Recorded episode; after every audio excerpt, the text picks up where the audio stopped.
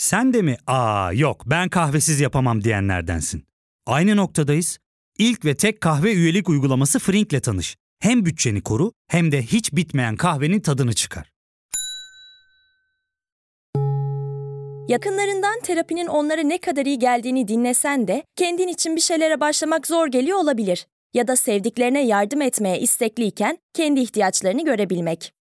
Hayvel, uzman psikologlarıyla kendi ihtiyaçlarını bulmanda sana destek olacak. Terapi yolculuğuna başlamak için detaylı bilgi bölümün açıklamalarında.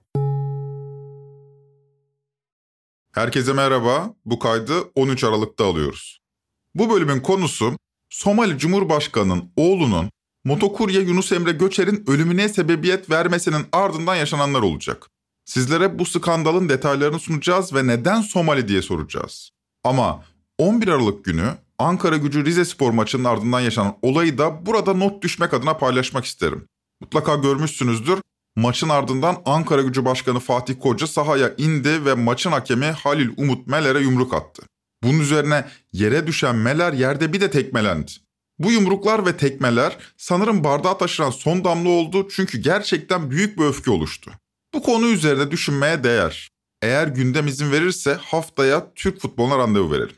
Şimdi randevu verelim ama henüz bu bölümden Galatasaray'da bir selam gönderelim. Galatasaray 12 Aralık'ta Kopenhag'a 1-0 yenildi ve Şampiyonlar Ligi'ne veda etti. Fakat UEFA Kupası'ndaki yolculuğuna devam edecek. UEFA'da yolu açık olsun Galatasaray'ın.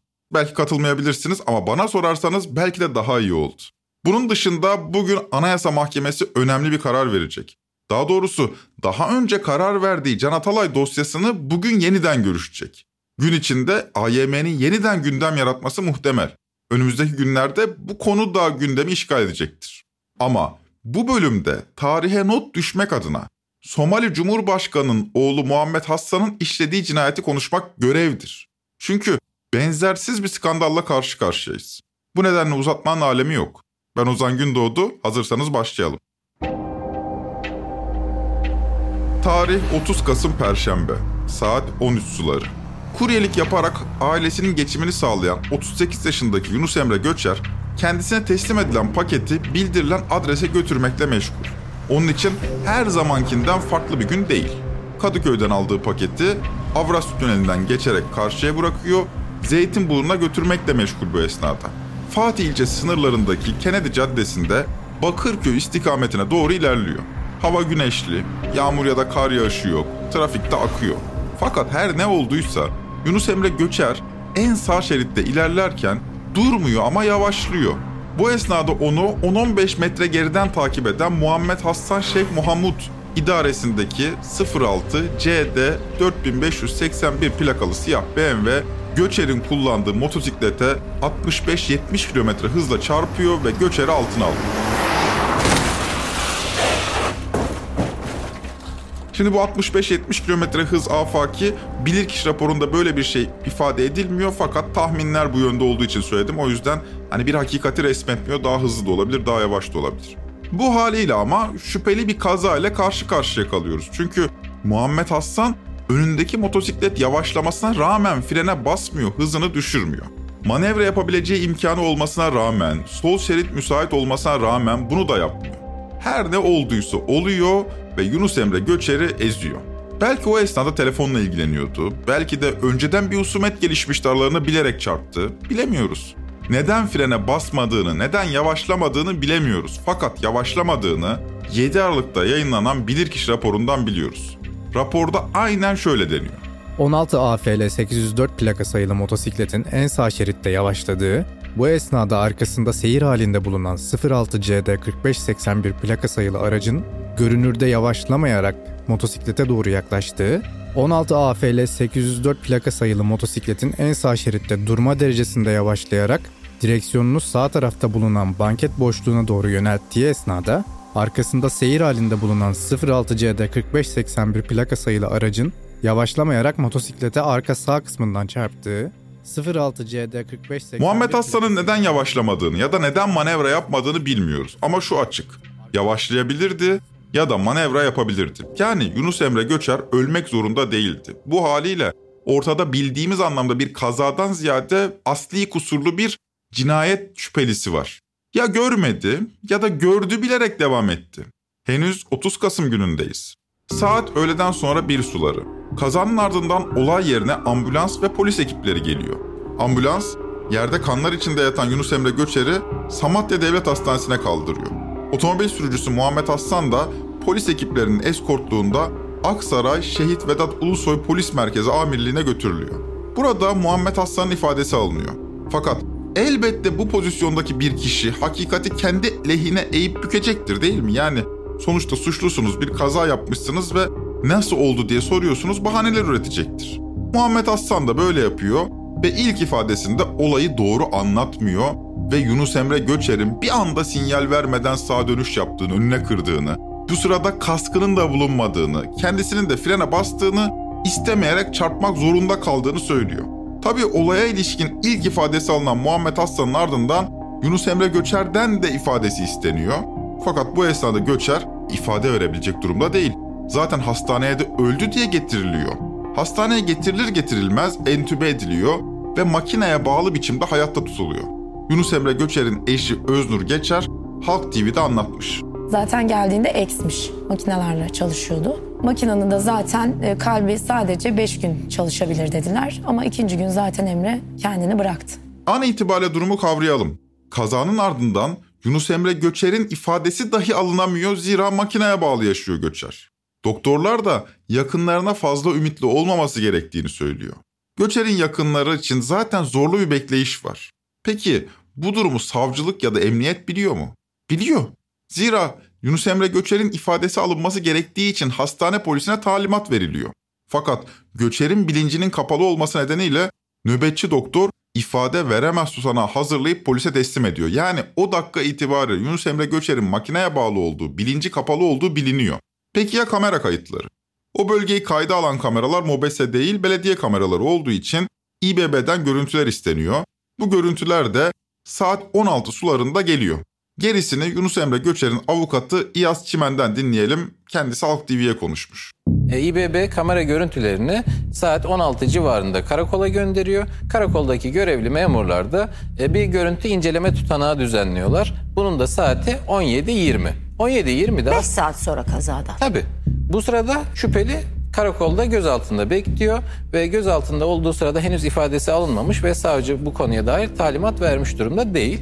E, ama akabinde savcı ilk kaza tutanağına istinaden ifadesinin alınarak salı verilmesi talimatını veriyor. Ancak Sözlü talimat. Tabii sözlü talimat vermiş oluyor nöbetçi savcı.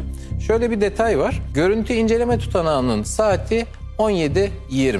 Şüphelinin ifadesinin alındığı saatte saat 18. Aslına baktığınızda karakoldaki görevli memurlar görüntü inceleme tutanağında şüphelinin beyanlarının gerçek olmadığını, arkadan çarpmak suretiyle kusurun yüzde yüz biçimde e, Görüyorlar, izliyorlar yani. Net bir şekilde yani bu, bunun için hani bir trafik bilirkişisi olmaya gerek yok. Zaten genel geçer bir bilgi olarak arkadan çarpan kişinin trafikte kusurlu olduğunu herkes bilir. Fakat buna rağmen olay yeri tutanağı şüpheli Muhammed Aslan'ın ifadelerine paralel şekilde yazılıyor. Bu tutanak savcılığa gönderiliyor. Üstelik aynı anda kamera görüntülerinin de savcılıkta olduğunu biliyoruz. Bildiğimiz bir şey daha var bu arada. Yunus Emre Göçer'in hayati tehlikesi var. Zaten bilinci kapalı ve entübe halde. Ve savcılık şüphelinin verdiği ifadeye göre hazırlanan bu tutanağa dayanarak çok ilginç bir şekilde, izaha muhtaç bir şekilde Muhammed Hassan'ın karakoldan salı verilmesi talimat veriyor. Peki bu kişi salınırken hakkında herhangi bir tedbir kararı uygulanıyor mu? Hayır. Yurt dışına çıkış yasağı da konmuyor. Yani bir başka ifadeyle şüphelinin kendi ifadesi esas alınarak şüpheli Muhammed Hassan hiçbir tedbir kararı uygulanmadan salı veriliyor. Savcılığa bile çağrılmıyor. Saat 12.52'de olay yaşanıyor ve saat 18 sularında olayın faili karakoldan yani hani derler ya elini kolunu sallaya sallaya diye işte aynen o şekilde bırakılıyor. Ertesi gün yani 1 Aralık'ta motokuryelerin genel olarak avukatlığını da yapan avukat İyaz Çimen İstanbul Cumhuriyet Başsavcılığına bir dilekçe veriyor. Şüphelinin ifadesi alındıktan sonra şüpheli serbest bırakılmıştır. Şüphelinin suçu işlemiş olduğu sabit olup tutuksuz yargılanması usule ve yasaya aykırıdır. Ayrıca şüpheli yabancı uyrukludur ve kaçma şüphesi mevcuttur. Dosya içerisinde bulunan kamera kayıtları incelendiğinde kusurun şüphelide olduğu açıktır. Kamera kayıtları için bilirkişi raporu alınmamıştır. Bilirkişi raporunun alınmasının ardından bu yeni delille şüphelinin kusurlu olduğu açıkça belli olacaktır. İş bu sebeple şüphelinin tutuksuz yargılanmasına itiraz eder, dosyadaki kamera kayıtları için bilirkişi raporu alınmasını ve şüphelinin tutuklu yargılanmasını talep ederiz. İyaz Çimen özetle diyor ki ya adam yabancı uyruklu bu adamın yurt dışına çıkması gayet kolay ya tutuklayın ya da üzerine bir yurt dışına çıkış yasağı çıkartın. Bu kişi birisini öldürdü. Fakat maalesef avukat İyaz Çimen'in bu talebi de İstanbul Cumhuriyet Başsavcılığı tarafından yerine getirilmiyor. Halbuki tam da avukat İyaz Çimen'in dediği gibi oluyor ve yabancı uyruklu bu kişi 2 Aralık'ta yurdu terk ediyor. Yanlış anlaşılmasın. Yani kaçak yollarla gitmiyor. Böyle bir gemiye falan sığınmıyor. Bayağı tarifeli uçakla Dubai'ye gidiyor. Bazen sosyal medyada görüyorum kaçışına kim müsaade etmiş? Türk Hava Yolları müsaade etmiş. Adam bilet almış gitmiş. 3-4-5 Aralık'ta yargı makamı konuya ilişkin hiçbir adım atmıyor. 6 Aralık'ta ise beklenen oluyor ve Yunus Emre Göçer hayatını kaybediyor. Böylece taksirle yaralamaya neden olma suçundan başlayan tahkikat, taksirle ölüme sebebiyet vermeye dönüşüyor ve Muhammed Hassan yeniden ifade vermesi için çağrılıyor. Fakat telefonu kapalı. Bunun üzerine anlaşılıyor ki Hassan kaçmış. E belli değil mi? Sürpriz miydi yani bu? Neyse. 7 Aralık'ta bilirkişi raporu bitiyor ve dosyaya giriyor. Raporun sonuç ve kanaat kısmında Muhammed Hassan hakkında şöyle söyleniyor. 06CD 4581 plakalı araç sürücüsü Muhammed Hasan Şeyh Mahmud'un 2918 sayılı Karayolları Trafik Kanunu ile 2918 sayılı Karayolları Trafik Yönetmeliğinde yer alan kusurlardan madde 56'ya 1C, madde 84'te ve yönetmelik madde 107 kurallarını ihlal ettiğinden bu kazanın meydana gelmesinde asli kusurlu olduğu nihai takdir ve değerlendirmenin savcılık makamına ait olmak üzere takdirlerinize arz olunur. Yani ilk tutanak kişinin serbest kalmasını sağlayan, kişinin serbest bırakılmasına neden olan o ilk tutanak tümüyle yanlış. Bilirkişi raporuyla çelişiyor.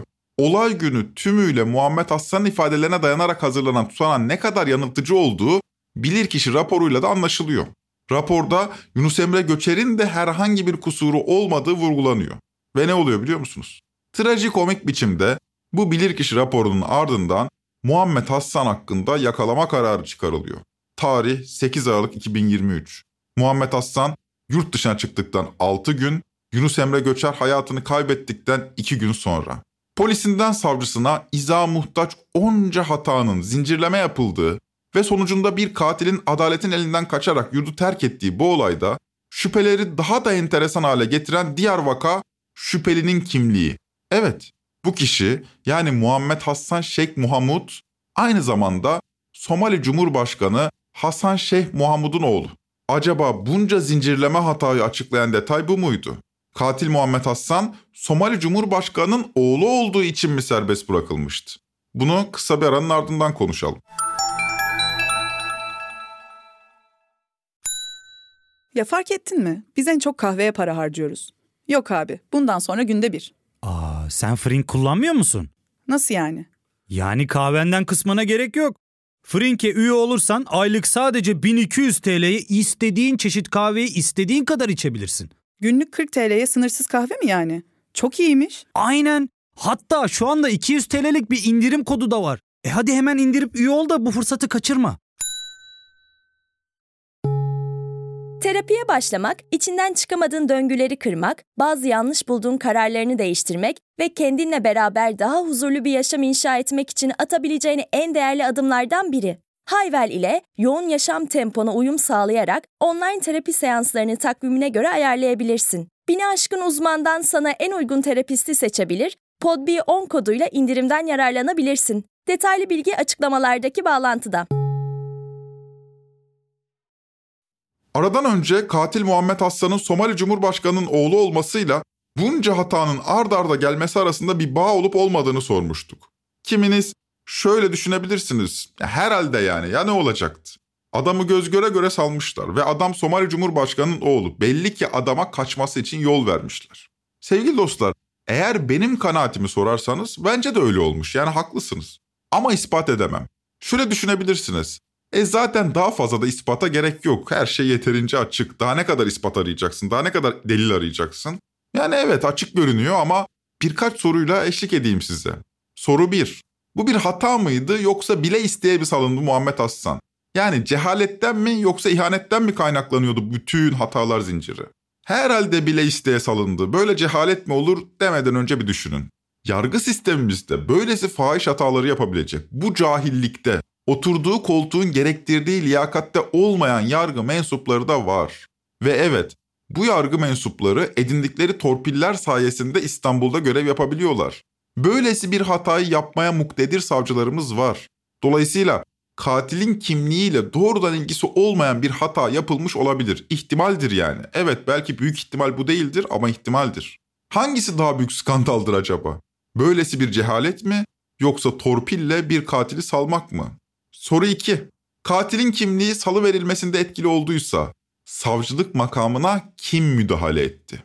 Hah, işte bu soru üzerine düşünmeye değer. Zira sosyal medyada ve kendi çevremde gördüğüm bir reaksiyon var. Şöyle diyor insanlar. Ya Somali'ye bile mi direnemiyoruz? Hadi egemen devletlerin postasını yemeye razıyız da Somali'ye mi diş geçiremiyoruz? Ben bu akıl yürütmeyi yanlış bulanlardanım. Çünkü Somali ile Türkiye arasındaki ilişkilerin derinliğini farkına varmayınca Somali'yi alelade bir Afrika ülkesi zannediyoruz. Muhammed Hassan'ın oğlunun salı verilmesi Somali devletinin tehdidi üzerine yaşanmamıştır. İzin verin bu ilişkiyi konuşalım, Somali ile Türkiye ilişkilerini anlatalım ki siz de bana hak vereceğinizi umuyorum bunun ardından. Çünkü alelade bir Afrika ülkesinden bahsetmiyoruz. Mesela Somali'nin komşuları Eritre'ye, Kenya'ya ya da Etiyopya'ya Somali kadar aşina değiliz. Biz Afrika'daki açlıktan, yoksulluktan bahsetmek isteyince ilk aklımıza gelen ülkedir Somali. Gariban ülkedir yani. Son zamanlarda dilimize girmiş bir deyim bile var. Hayaller Paris, hayatlar Somali. Neydi benim adım nedir? Ne Somali mi neydi? Hayaller Paris. O, abi ne yapıyor? Yaşantım Somali. Senin adın belli. Mokali, Mokali. Fakat bu hayaller Paris, yaşantım Somali ifadesinin böyle 30-40 yıllık geçmişi yok. Somali'nin Türkiye'de popülerleşmesi de 2010'lu yılların başına denk geliyor. 19 Ağustos 2011 günü ilk kez bir Türkiye Cumhuriyeti Başbakanı Somali'ye resmi ziyarette bulunuyor. Ziyaretin insani teması öne çıkarılıyor ve Erdoğan'ın Davos'tan itibaren büründüğü uluslararası role uygun bir çerçeve alınıyor bu ziyaret. Ziyaretin amacı da dünyanın gözlerini Somali'ye çevirmek olarak açıklanıyor. Bu esnada Somali'deki insani drama da Türkiye medyasında geniş yer ayrılıyor.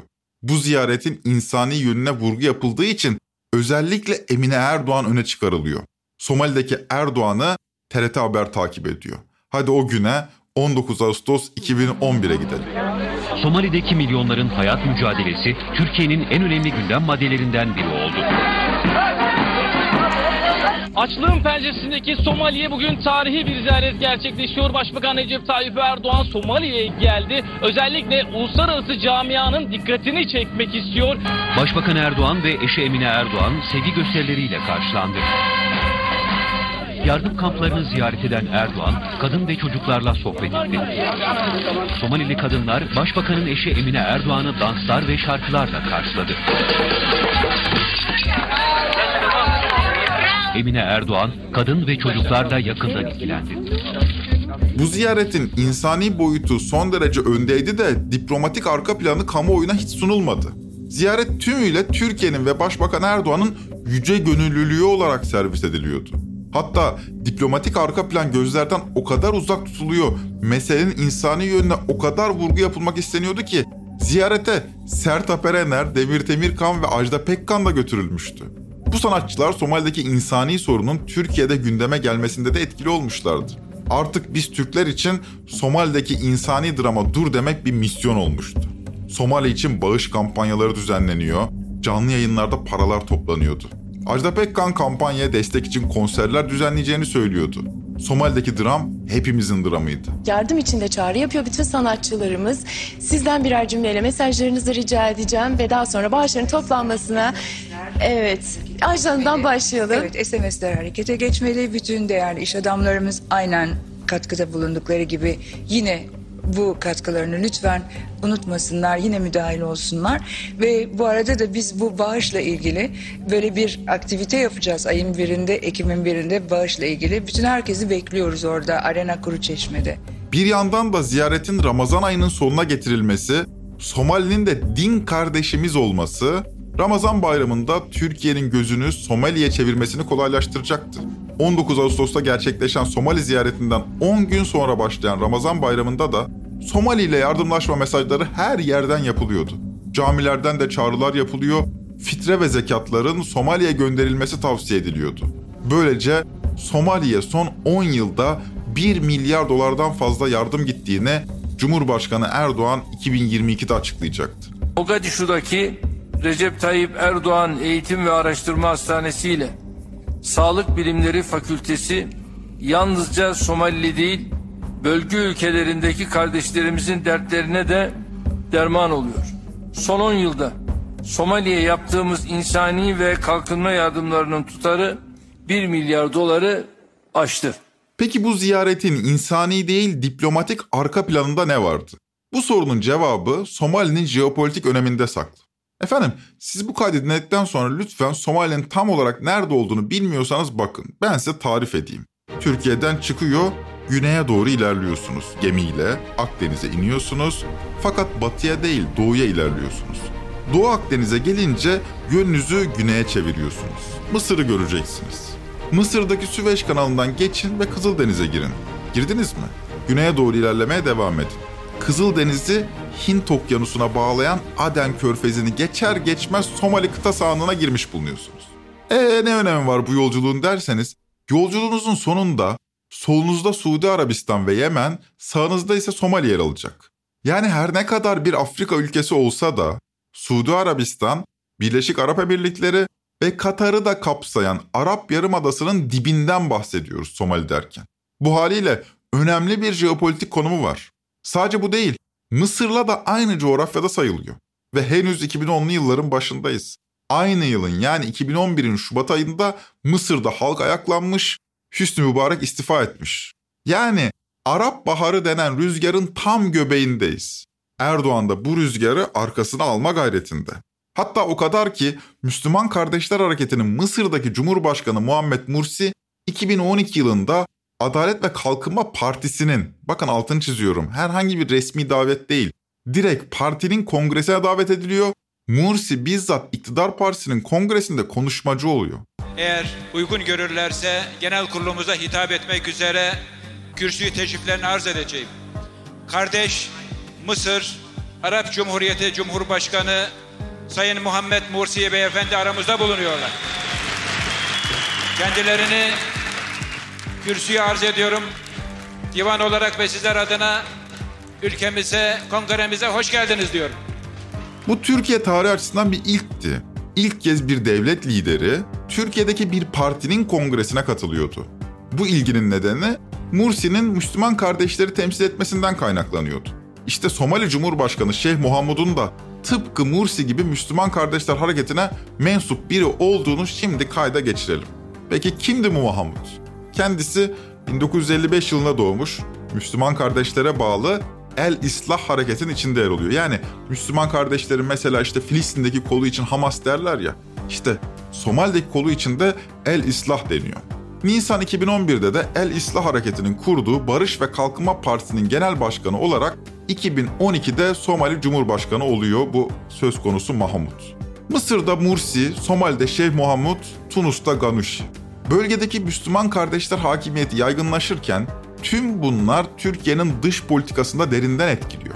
Fakat Müslüman kardeşlerin bu denli hızlı büyümesi Suudi Arabistan ve Birleşik Arap Emirlikleri'ni rahatsız ediyor.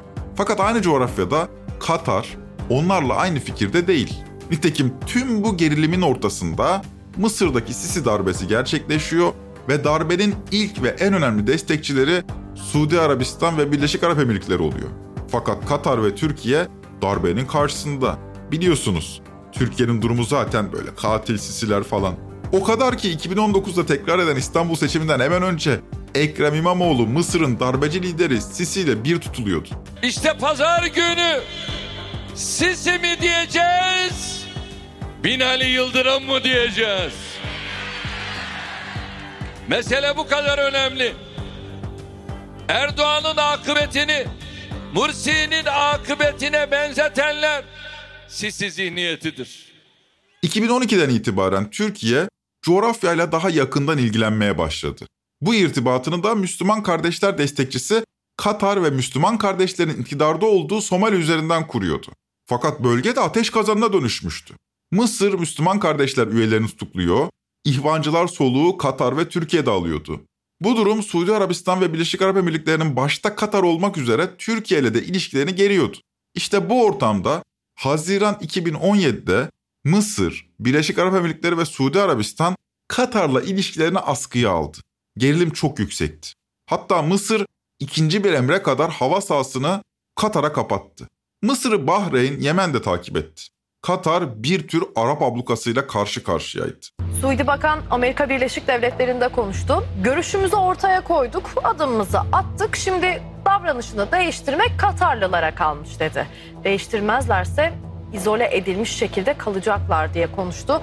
Kriz 5 Haziran'da patlak vermişti. Suudi Arabistan, Birleşik Arap Emirlikleri, Bahreyn, Yemen ve Mısır Katar'a sırt çevirmişti. Zamanla onlara başka ülkelerde katılmıştı. Diplomatik ve ticari ilişkileri kestiler. Katar'ın teröre destek verdiğini öne sürdüler. İlişkileri düzeltmek için 13 maddelikte bir liste göndermişlerdi. Türkiye ise Arap coğrafyasındaki bu krize tarafsız kalmayacak, Katar'ın yanında saf tutacaktı. Artık Suudi Arabistan ve Birleşik Arap Emirlikleri'nin karşısındaydık. Hem de öyle böyle değil. Katar ve diğer Arap ülkelerinin gerilmesi üzerine Kasım 2016'da 15 Temmuz'dan birkaç ay sonra Türkiye Katar'da askeri üs kurdu. Bu aynı zamanda Türkiye'nin kendi toprakları dışında kurduğu ilk üst.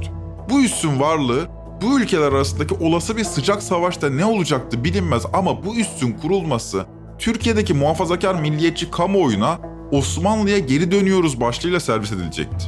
Birinci Dünya Savaşı'nda terk ettiğimiz topraklara geri dönüyorduk. Sık sık terör saldırılarıyla karşı karşıya kalan Somali'ye Türkiye askeri destek veriyor.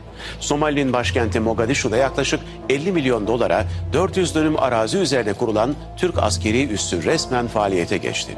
Ve Türkiye'den yola çıkan askeri birlikler uçakla görev yapacağı askeri üsse ulaştı. Türk üssü yaklaşık 1000 asker kapasiteli görev yapacak olan askeri birlik hem Somali ordusunu eğitecek hem Aden körfezindeki deniz korsanlarıyla mücadeleye destek verecek. Katar'daki askeri üssü 2017 Eylül'ünde Somali'deki askeri üs takip etti. Böylece Türk askeri Müslüman kardeşler ve Selefi İslam arasındaki gerilimde Müslüman kardeşlerin yanında Selefilerin karşısında konumlanıyor. Bu tavrında da Katar ve Somali'ye askeri üs kuracak kadar kararlı olduğunu gösteriyordu. Ha işin bir de ekonomik boyutu var. Aynı zamanda bu askeri üs sayesinde Aden Körfezi'ndeki korsanlarla mücadele adı altında oradaki ticareti de kontrol ediyordu. Sadece askeri üs değil elbette. Bakın tarihleri birbirine yakın ve önemli olduğu için veriyorum. 6 Kasım 2016.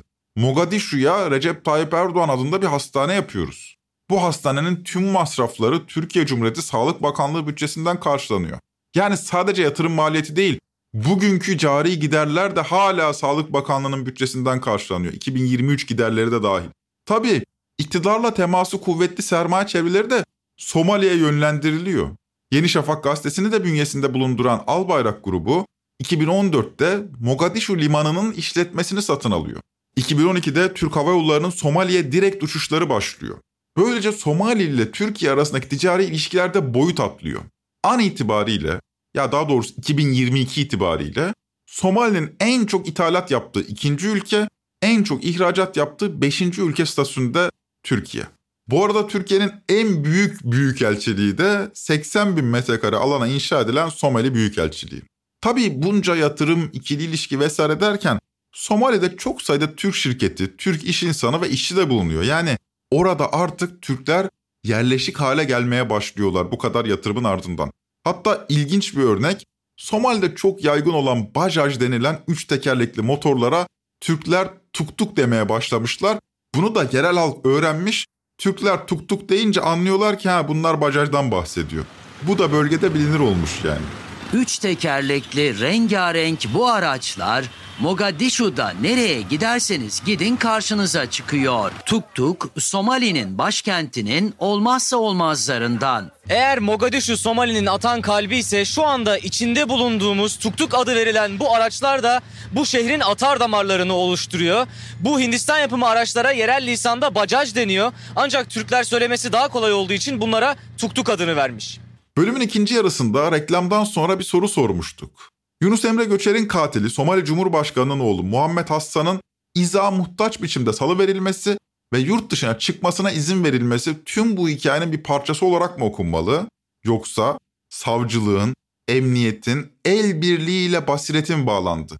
Böyle büyük bir hataya umursamazlık, liyakatsizlik mi neden oldu? Şimdi ikisi de skandal bana kalırsa ama ortada hakikat belli. Hakikat şu, çok büyük bir skandalla karşı karşıyayız.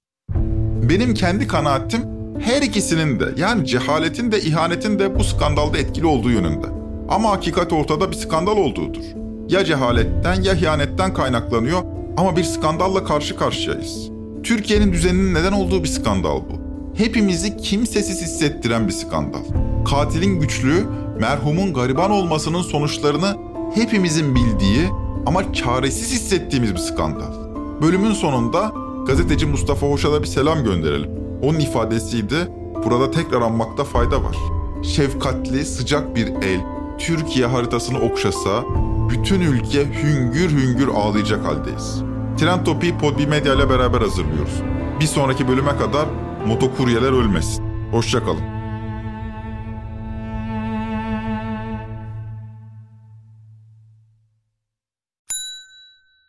Ve tek kahve üyelik uygulaması Frink, 46 ildeki 500'den fazla noktada seni bekliyor. Açıklamadaki kodu girerek sana özel 200 TL'lik indirimden faydalanmayı unutma. Hadi sen de Frink üyeliğini başlat, kahven hiç bitmesin. Hem bugününe hem yarınına katacaklarıyla terapi yolculuğuna ve daha iyi hissetmeye bugün Hayvel ile başla. Açıklamadaki linkten Hayvel'i indir, ücretsiz tanışma görüşmelerinin ardından bütçene uygun seans paketini seç ve terapi yolculuğuna başla.